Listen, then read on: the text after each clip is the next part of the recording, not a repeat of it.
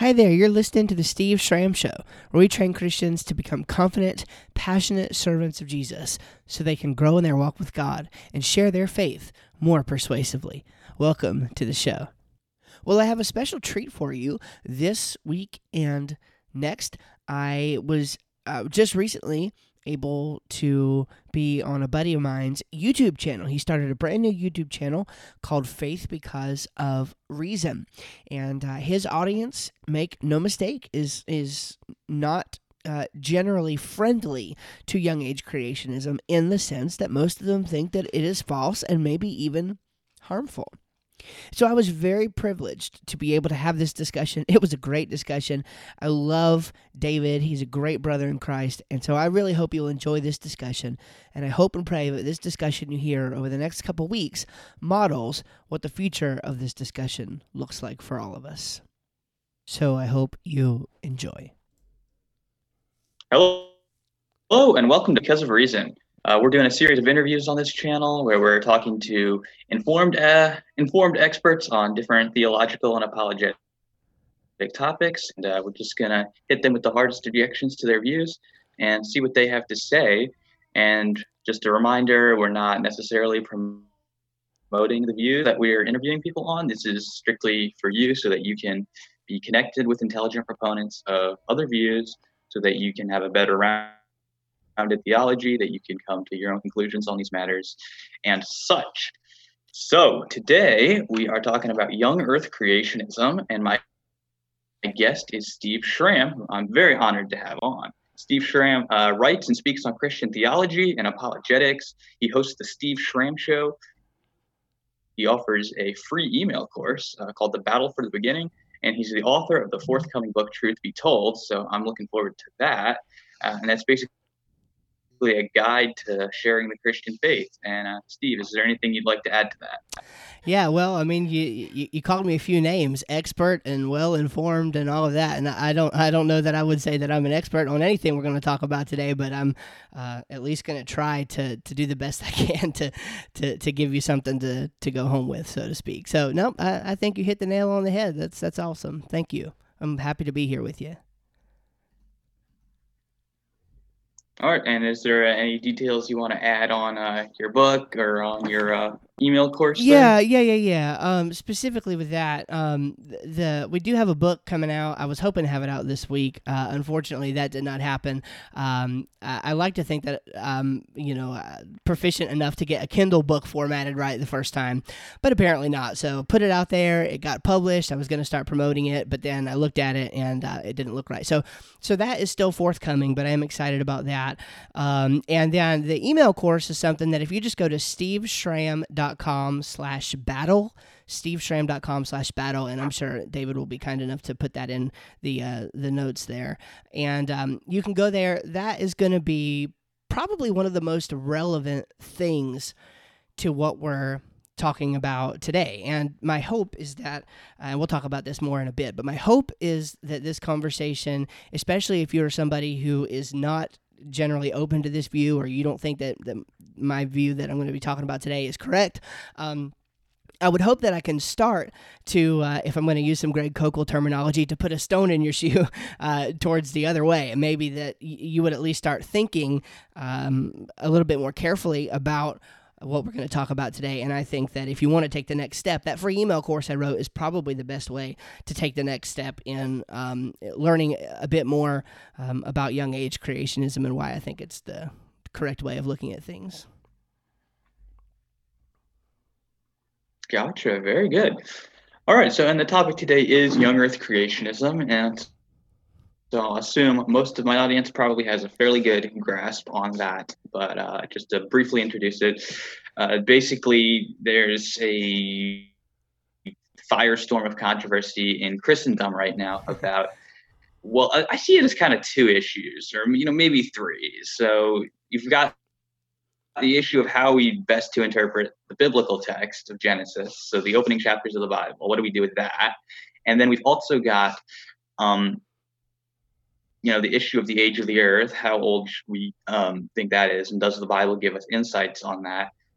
And then the issue of evolution as well, well, what are we to do with, you know, people telling us that this is, you know, this is what the science, the science settled on this effectively. And yeah. so uh, we need to go over to that. And so there's, I guess, like four broad camps that I guess have emerged, right? So we've got, you know, young earth creationism, which is uh, the view that we're talking about today, which I guess, well, I'll, I'll let you introduce what that is. But uh, sure. And the other issues that it kind of stands in contrast to is you've got old earth creationism from like, you know, like Reasons to Believe with Hugh Ross.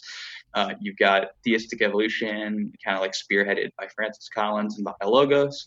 And, and then we've got the intelligent design movement uh, as well, which just, you know, doesn't doesn't really care about the age of the earth and kind of focuses more on uh, on evolution.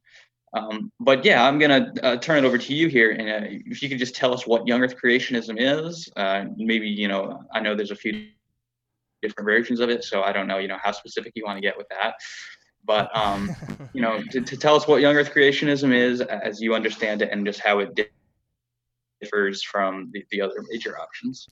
Okay, yeah. So, uh, I mean, again, the view of uh, young age creationism is is the view that God created the earth and universe specifically in six ordinary days, uh, sometime between six thousand and seven thousand years ago. There's actually been some recent, um, I don't know that I want to say controversy, but but some recent questioning Um, as to, you know, is it closer to six thousand years? Is it closer to seven thousand years? There have been some arguments from creationists saying that we should start using the Septuagint to get some of those timelines and things.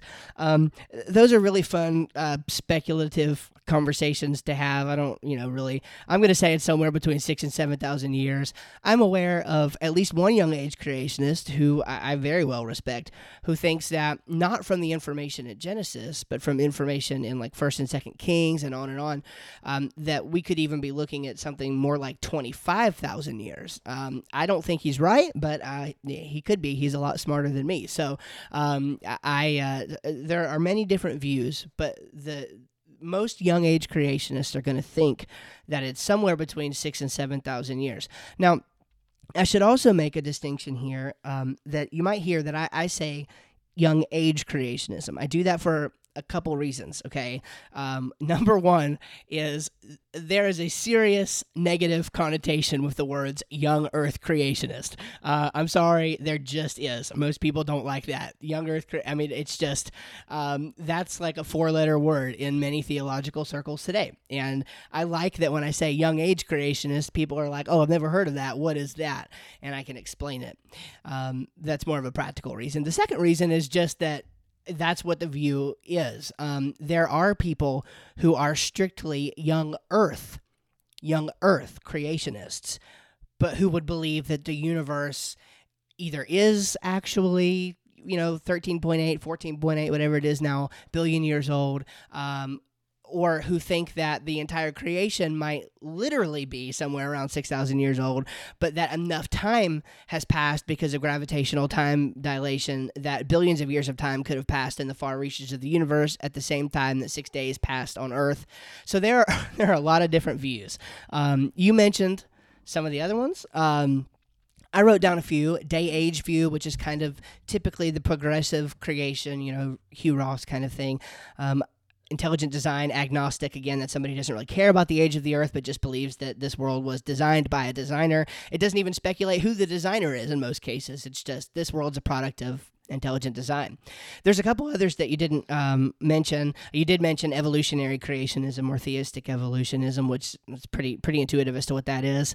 Um, functional creation agnostic, I wrote that down. You've got people who don't necessarily want to speculate on the science at all, but who want to remain agnostic on the age of the earth because they like guys like John Walton, et cetera, who say that we don't, um, that Genesis just isn't teaching those things. And so we find out what Genesis is teaching, and the science is a different question. Uh, so there are multiple different Uh, ways of looking at it. But again, let me stress that on, on young age creationism, the entire creation is is young. There just is no room on this view.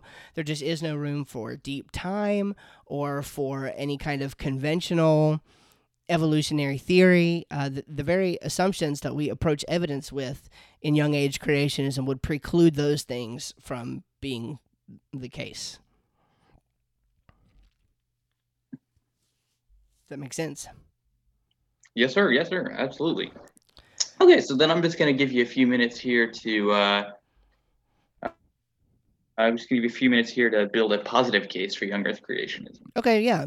Yeah, that works. So um, let me say one thing up front. I want to say first first things first, um, because you, you started out very, I think, appropriately by saying that this is an issue that is just, there's a hotbed of, of contention that goes on, and um, I, uh, you know, I'm kind of trying to be a little bit of the middle ground here. I mean, I listen to a wide variety of perspectives. I some of my favorite people to listen to from a theology and apologetics perspective do not agree with me on, on this issue. So here's what I would like to do. Be- before I build a positive case, I just want to say that f- for this discussion, um, I want to recommend that we just enter into an entirely different mindset about this issue than we usually do before talking about young Earth creationism, young age creationism, whatever. Um, uh, my ministry with respect to this part from the very beginning has never, not it's it's just never been about a critique of other views, whether that just be old Earth creationism, evolutionary creationism, you know, John Walton and whatever he wants, you know, it's just, it's never been about that. It has come up from time to time of necessity, um, but the very first sixty episodes of my podcast, we're over one hundred now, the first sixty were pretty much exclusively about issues related to young age creationism, and very rarely did we even talk about another one of uh, of the views. So my out, you know, from the outset, this ministry, I wanted it to be about awareness, awareness of current creationist research, because as we're going to talk about in a few minutes, I think that's um, one of the issues is that there's not a great enough awareness of, of the research that is out there. So I want to state up front, I'm not concerned about beating you up today if you disagree with me, um, but I do want to open your mind to the possibility that this is a true position, um, and that it can offer a legitimate explanation uh, for much of the evidence in the world today. So you, you can disagree, but let's all lessen our defenses and see if um, we can hold this uh, rationally and in concert with Scripture and the scientific evidence. So my hope, David, um, just frankly, is that our discussion today is going to kind of provide an ongoing model, a good, healthy model for public discussion around this issue. So with that said, um, let me dive into just a little bit of kind of the, the positive case um, from young age creationism. Now, here another here's another thing where, I mean, this case is going to basically be from Scripture. It's going to basically be from Scripture, and I'm going to tell you why it's going to be from Scripture. I want to read something to you that was written by uh, Doctor Todd Wood. He's a, a very well trained in evolutionary biology, et cetera. He is um, one of the, uh, I want to say he's a leading voice on young age creationism, but he's really not. Not that many people know about him, but he does talk a lot with theistic evolutionists. He um, is one of the primary researchers behind a lot of the actual data that we have for young age creationism. So he's very influential within young age creationism itself, and he's quite controversial too. Um, I want to read this little Uh, quote from his book, The Quest. He says this, "I have no doubt that evidence from creation can be interpreted as a multi-billion year history of the world in the gradual evolution of living things from a common ancestor. This includes evidence totally unknown in Darwin's day, like the similarity of D N A and proteins from different species, radiometric dating, and fossils of intermediate creatures. Add to that the fact that these disparate lines of evidence appear to converge on the same explanation. This convergence is called consilience, and it's a separate piece of evidence all by itself. Even if I could say that protein similarity doesn't really support evolution, or radiometric dating has some problems, that wouldn't necessarily defeat evolution because of the consilience of all the other evidence is still there." And I think that's a very important quote. Now, I, of course, disagree with evolution on many grounds. You and I have had some discussions about that. There are, I think, good reasons, and we'll talk about some today, that evolution is not is not true. But what Wood is saying there is that given the uh, plethora of data that are available, it's easy to see how one could come up with that kind of model of the world and use that as a framework for biology. It's, it's easy to see how that's the case. So I think that while there is, I think, lots of science that helps us out to see that young age creationism is possible. The case is from the Bible. The case is from the Bible, because if the if if the Bible tells us something that is different about the history of the earth from what, you know, the mainstream, call it, would would say, then we need to know what that is, and we need to uh, make sure that we're getting that right. And I hope everyone listening would, would agree. If it's not biblical, uh, it doesn't fit within our worldview. I hope we can all um, at least agree on that. So th- the basic case, and I'll try not to take too long here, and David, just so you know, you're welcome to stop me anywhere you want to. Uh, if you need further clarity on something, or, you know, ask any questions that, that, that you might have about any part of this case. But um, we have a lot to talk about today, so hopefully we can we can run through this part pretty quickly. Um, okay, so so the first thing is that the Genesis days are permitted. This is, again, assuming that, you know, the view is true. Uh, this is what the view maintains, that the Genesis days are permitted only by context and exegesis to be a linear progression of six ordinary days. Now, we have a few lines of evidence for that. Um, for instance, the applet, um, absence, rather, of um, couplets, Um, you know, the absence of, for the most part, the absence of parallelism in the text. There's nothing here to indicate that this is Hebrew poetry. Uh, you can form a chiastic structure around it. I've seen that argument that says that maybe it's poetic, but you can form a chiastic argument around the entire flood account. You can form a chiastic um, argument around Scripture as a whole. I've seen that given. Um, and, and so you can form uh, all of these things. There's chiasm, and the text is beautiful in literary form. There's no doubt about that. But the absence of couplets and the overabundance of uh, what, what's called the vav consecutive, okay, in Hebrew language, this is a verb form, um, and it usually denotes, not always, but it usually denotes historical narrative. When it doesn't, it's usually pretty obvious. Um, in Genesis one one, all the way through Genesis two three, we have fifty-five of these vav consecutives. Again, this is the primary indicator of Hebrew historical narrative. That's an uncontroversial claim.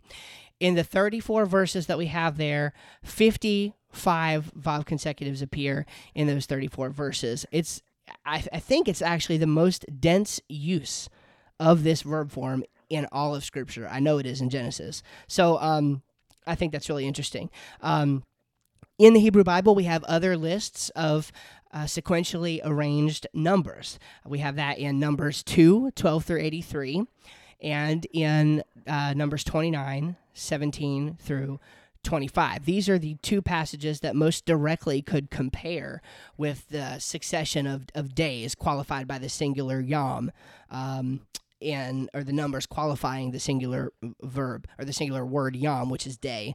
Um, in both of those other narratives, uh, each day in question is part of a successive, uninterrupted literal day sequence. Um, the testimony of the Father, that's not going to be surprising to anybody, in the Ten Commandments, um, Exodus twenty, eight through eleven, and then um, when uh, when God kind of reconfirms that in Deuteronomy five, thirteen through fourteen, gives us our basis for a working week, and I think that uh, it's reasonable to say that that is based on the literal concept of a week.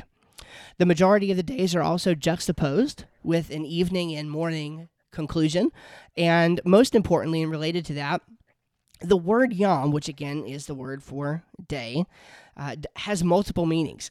In Scripture, uh, in Hebrew, it, it simply has multiple meanings. Some even say multiple literal meanings.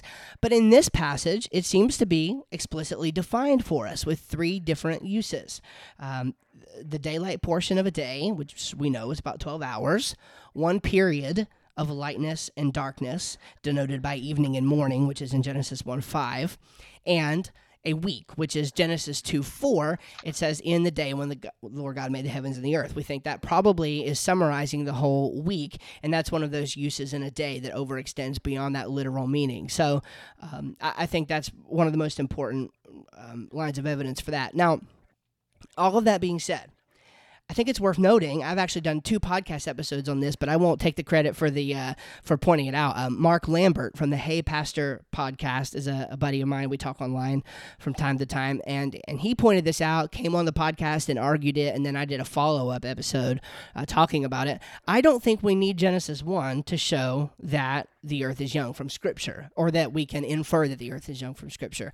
Uh, Genesis one is important. It certainly helps. If those days are literal, that's very helpful for me. Uh, that means that I'm closer to right for sure. Um, but if it's figurative, then that means you would have to get the information, if any was available, about the age of the earth from somewhere else. And so I think that's probably the best way to go. If you're interested in that, you can check out um, my podcast. It kind of avoids the whole contention around uh, around Genesis one, which is where a lot of the discussion centers. Okay, we can move through these other ones a lot quicker than than that. Thanks for your patience. Um, the second step is basically that there was no death before the fall. Uh, I think that um, correct exegesis of Genesis three, uh, Romans five, Romans eight, and First Corinthians fifteen, and um, uh, those passages that refer to them, I think, would preclude the possibility that the fossil record reaches into millions of years worth of time. I think that would mean that we were recording death before the fall of man in Genesis three, and uh, I don't think the previous argument allows that, and I don't think Genesis one, twenty-nine, and thirty allows that, which um, seemed to teach that prior to the fall, both animals and humans were vegetarian. I think if that's the case, then the carnivory we see in the fossil record just simply can't um, be millions of years ago. Third step, if Genesis is true, the order of creation may be just as important as the age. Um, if if it's supposed to be literal history, if we can show that Genesis is narrative, which I think we can, then we can also show, Stephen Boyd has done this, he's a Hebraist, he's argued fifteen lines of evidence that show that when the Hebrew, in Hebrew culture, when the language denotes that narrative was being recorded, um, he has fifteen lines of evidence that show that they understood that to mean literal history. Or I, I guess I hate using the word literal because it has another one of those words with a bad connotation. So let me say it this way.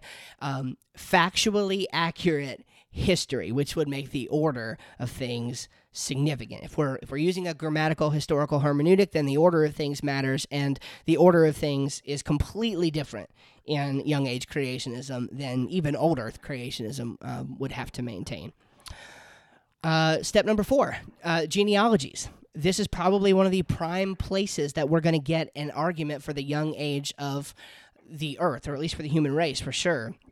Uh, in in the Bible, um, Genesis five and eleven have genealogies that are different from any other genealogy in ancient history. Um, the Bible, yes, but in ancient Near Eastern history in general, they actually convey the age of the father, or the age of a father, when his son was born, and then how long he lived after that birth. It's the only kind of genealogy that we can get a really meaningful chronology from. In fact, sometimes these are called chronogenealogies. And we have two of them in these opening chapters of Genesis, and Kurt Wise has pointed out in his book, Faith, Form, and Time, that these are the only two places in the rest of biblical history where we don't have a definite handle on the dates. Um, this is the two steps, the two times in recorded history when we would need to know chronological information, and we just so happen to have it. So I think that is um, pretty important. And I think there's evidence in the text, and um, this is a different discussion probably for a different day, but I think there's evidence that these uh, genealogies are closed genealogies, which means that you couldn't add any generations to them. Uh, there are two or three places where you might could add a generation or so. Uh, if you calculated five in each of those Uh, spots, you would get to somewhere around nine thousand years for creation. Uh, nowhere near what we need on any kind of uh, conventional understanding of, of human life. Fifth step, the Bible records a worldwide deluge, that's a flood, which accounts for the existence of the fossil record. So most of the details of the Earth geology, uh, the question is, can those be explained by a worldwide flood? I think many of them can.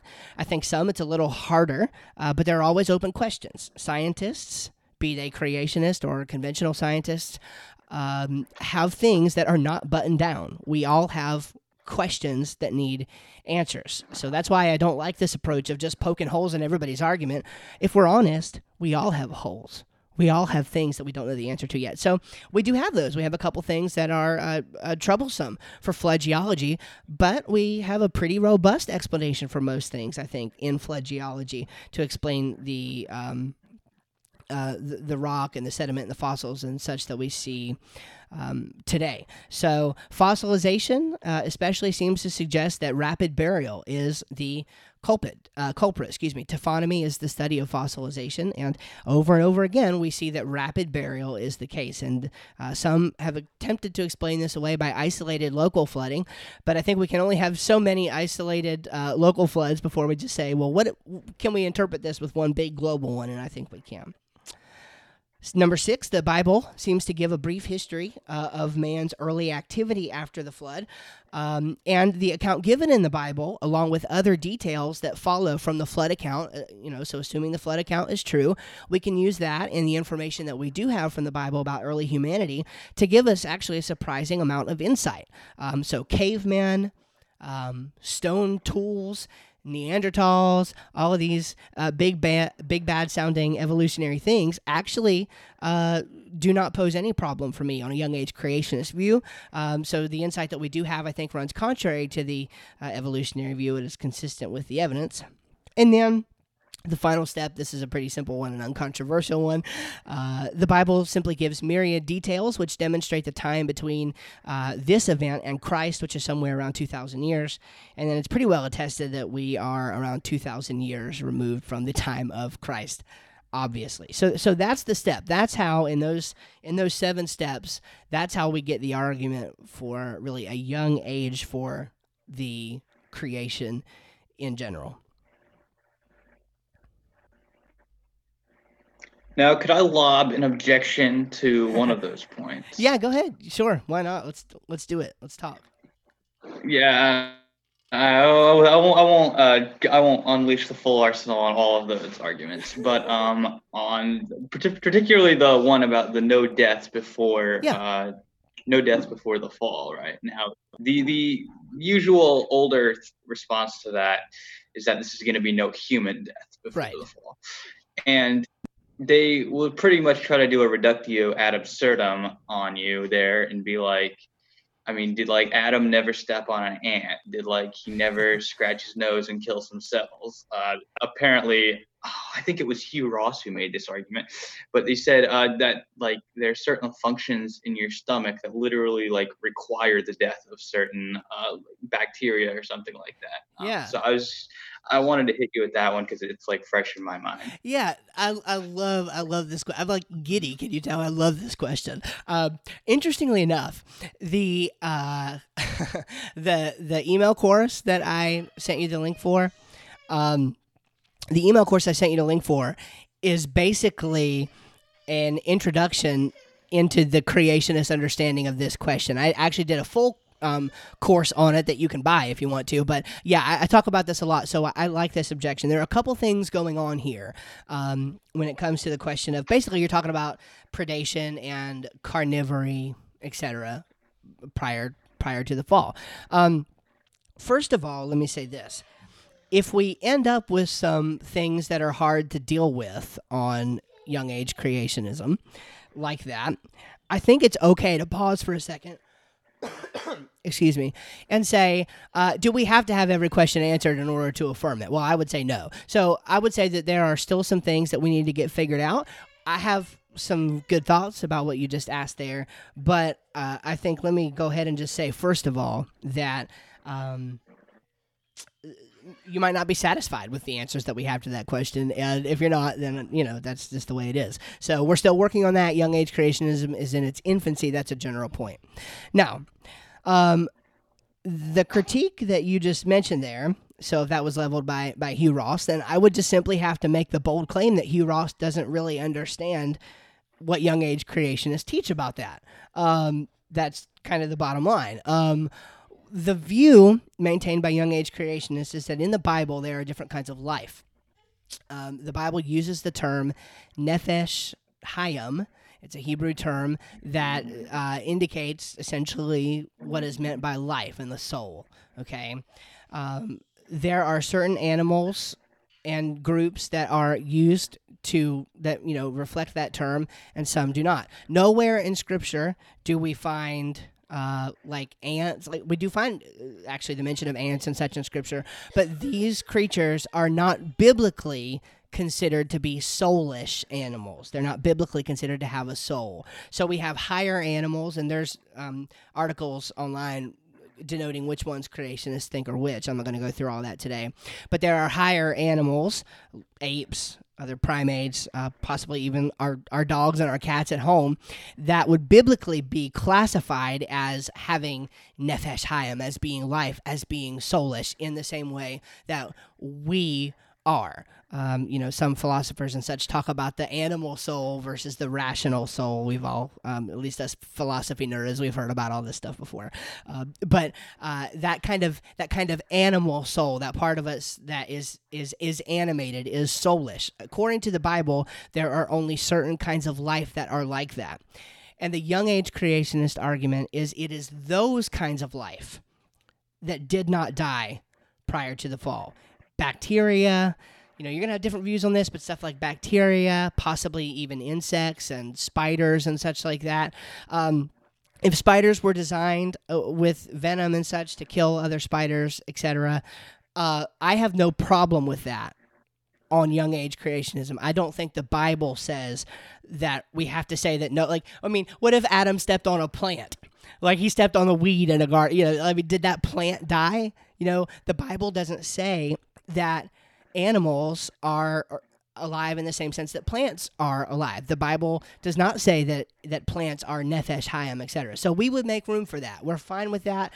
Uh, we're fine with um, we're fine with certain structures even uh, being used for things like that prior to the fall. Uh, we understand that some things are functional, some things are created, some things are. Uh, I think you could even say that some things were designed initially um, in such a way that later on uh, they would be used for harmful purposes, but in the beginning they were good. For instance, like um, I think it's E. Is it E. coli, or maybe it's one of the strains of Ebola virus? I can't remember exactly which. Uh, only one of those is the big bad monster that we know of that kills people. There are other strains of the virus that has beneficial things going on uh, for life. So, uh, I mean, it could be that there are multiple, in other words, there are multiple ways to look at it. There are some things that could be explained as it being okay that they were things that died if animal if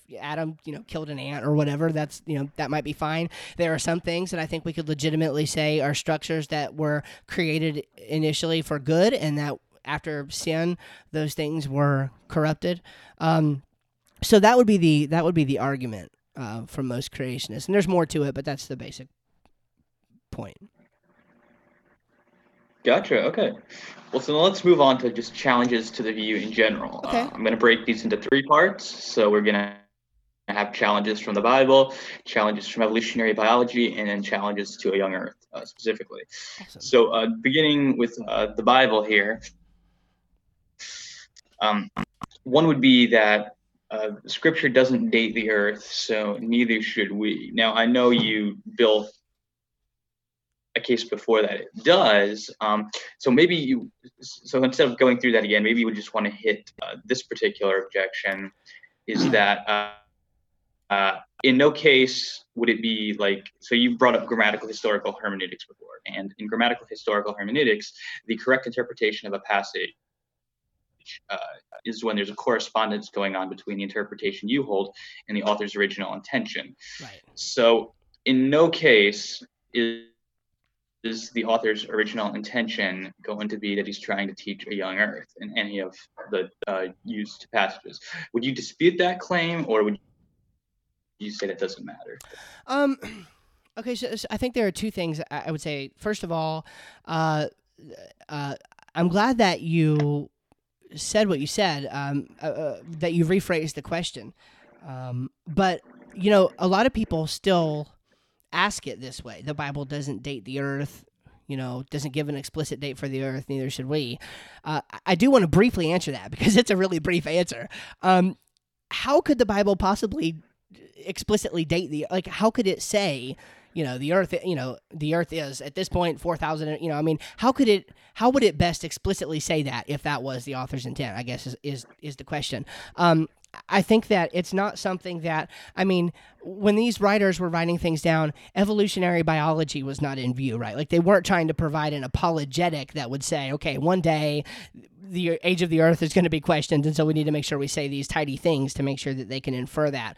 Um, the Bible can't specifically put a date for the earth, because then it would necessarily change uh, with every time that we thought the earth was a different age, et cetera. So that's, that question is just a bad question, uh, and, and the answer I give is that we would arrive at that uh, by inferring, in the same way that we arrive at a Trinitarian view of God by inferring. I mean, the Bible doesn't use the word Trinity, um, but we have plenty of data in the text that allows us to come up with that interpretation, and even to call alternative interpretations heresy. To say that to say that you don't have a Trinitarian view of God is to say that you're not a Christian. Um, right? I mean, pretty bold claim, but the Bible doesn't say that Christ is a Trinity, or that, excuse me, that God is a Trinity, et cetera. So we arrive there at the same way. The Bible's not a science textbook, so we can infer, I think, a timeline from the events that go on and cross-examine with other theological conclusions, and that gets us there. And in a way, um, that is the answer to your rephrased version of the question. Um, A passage can have um, n- not multiple meanings, right? Because that's not that's not a legitimate view. I don't want to say it that way, but uh, because we again we want to hold to that, the author's uh, original intent. But a passage can have implications that follow from the statements, even if it, it wasn't the primary intention to teach that. So, I mean, you know, when we look at the, you know, genealogies and such that we see in Scripture, for example, where we would use to, to tr- try to form a chronology, was it the author's explicit intent to give a cr- chronology there? To be honest with you, I don't know. Maybe, because the details that we have in those two genealogies where we would need them are the only two in Scripture that are like that. No other genealogy, all the other genealogies, gene- Ooh, excuse me, all of the other genealogies in Scripture are focused primarily on the communication of of how we got to one individual from another individual. The, these are highly theological, in other words. But the ones that we have in Genesis seem to be giving chronological information uh, for a very specific reason. I see no other reason to have them in there in as detailed a fashion if the intent was not to form a chronology. So I think we can argue that in some cases the intent is that. But in other cases, I mean, the doctrine of the fall is a theological doctrine. And yeah, many um, many creationists have done a bad job on this point. Can I just say that? Like, many creationists have made this all about these little details that have to do with forming a chronology. Even if the author's intent was not to give us specific steps in a chronological thing, I think we want to say that the details follow from it. In other words, the theology um, doesn't take away from the historical veracity and the implications of the details. If anything, I think the theology being founded on the correct uh, understanding of the historical details is absolutely paramount. So I guess my skepticism there, if we don't take that approach, is we could fall into this slippery slope of saying, okay, well, what what implications that follow from this should we care about rejecting or whatever if it wasn't the author's primary intent to put that out there? Um, Does that make any sense, what what I'm trying to say there? Like, I just don't think that just because yeah, something yeah, is... I, I, I, I yeah. think I think what you're getting at is that there there's certain assumptions that are necessary for interpreting, or for interpreting a text, uh, and you would say that the assumption in these texts uh, would require a young earth. Would that be correct? So, yeah, I think that... Um, that might be a way of thinking about it. I think I more so want to go from the angle that, like, there are there are incidental details in the text, like, for instance, the Jewish calendar. Right now, it's like the year fifty-seven hundred and something on the Jewish calendar. Uh, I don't think that it is that way uh, because there was some kind of hidden apologetic in the Bible or something like that for, uh, uh, you know, for deep time and, and evolution and things that would come later. I think it's just one of those incidental details. I was responding to a critique of uh, the Is Genesis History movie with a guy named um, um, Luke Nix. He had written a blog on it on his blog, Faithful Thinkers, and I responded to it on my blog. And everybody here wants to affirm, uh, well, not everybody, but most old Earth creationists for sure, as well as young Earth creationists, want to say that Genesis is actually communicating history, legitimate, factually accurate history. Even the old Earth creationist wants to say that. They just have a different view of what that history looks like.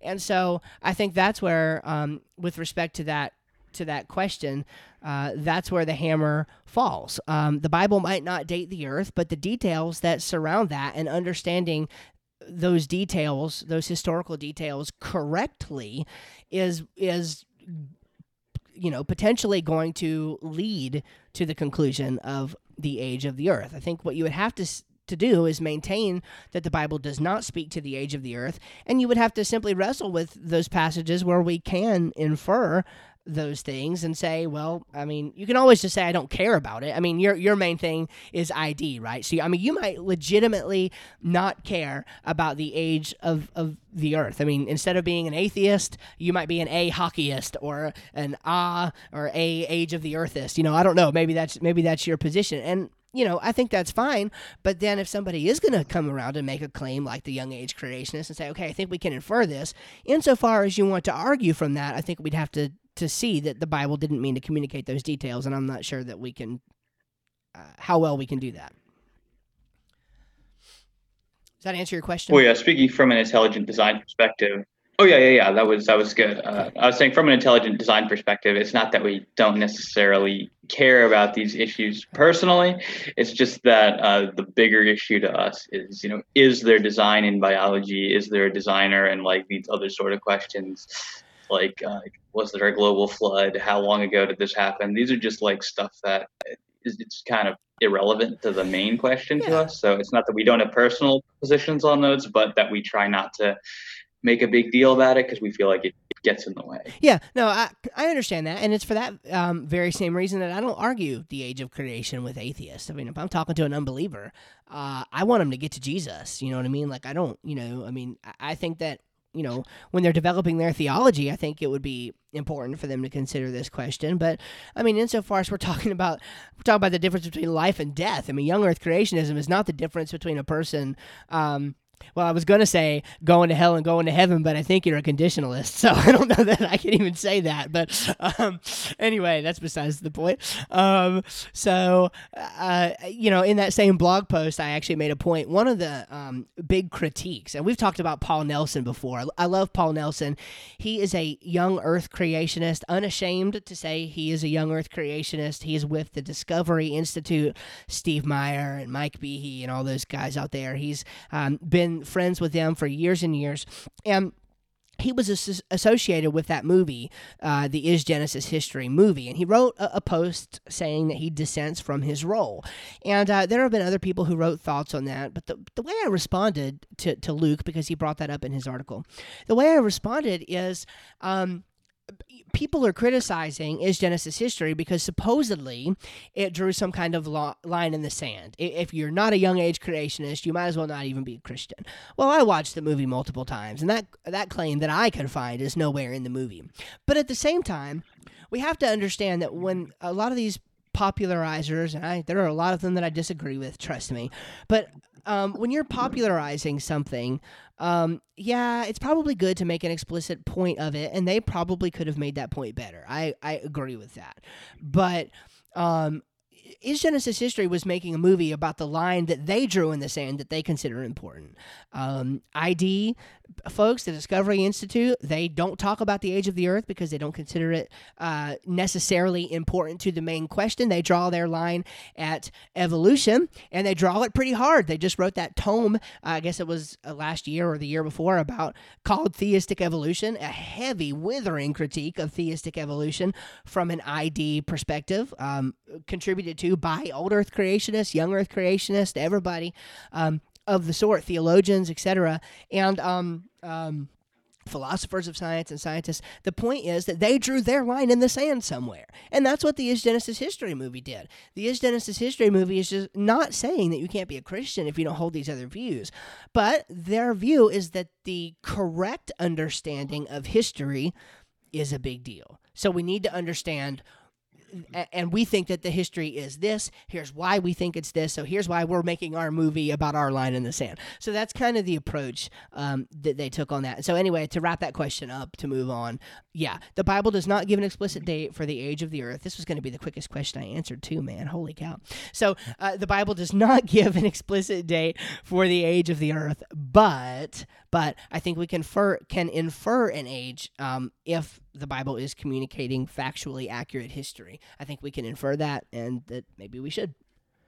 All right, guys, that is going to wrap up this week's show. And again, I hope you enjoyed what you heard so far. We will finish out that discussion with David Pallman next week. He was so gracious to have me on and um, to uh, to allow me to present a case for young age creationism to uh, to an audience of people who I really think need to Um, learn more about it, frankly. So uh, I was very privileged and very thrilled that he did that, and um, I hope that what you heard was edifying for you, and that next week's will be edifying as well. So thank you so much for um, your continued support. I do want to take just a moment at the back end of this episode and um and, and say that for the next little while, Um, I'm probably going to be a bit more sporadic with podcast posting than I uh, than I have been, and the reason for that is because I have a, a a need and also a desire to place a season of of emphasis on my side business. I've got uh, I've recently taken on some new uh, clients, and just honestly, Um, I'm strapped for time. Uh, I really am. I'm strapped for time, and I am taking some strides to make that an even bigger part of my life. And uh, I can only divide my attention in so many in so many ways. And um, there is certainly a ministry element to to my business, so I don't feel anything wrong with that. Uh, but I just wanted to let you know that my podcast posting, et cetera, might be a little bit less regular than you are used to seeing from me during this season. Now, you could be listening to this years in the future, uh, and when you are, um, th- this is irrelevant. But um, for now, just know that uh, I am Uh, trying to keep up with this, but I also need to make sure that my family is being helped and our needs are being met. My family comes first in everything, and so that is where the emphasis is right now. So I love you. Thank you so much for allowing me to come into your life again for another week to share the truth of God's Word and God's creation with you. So thank you again. We'll see you next time. Bye-bye.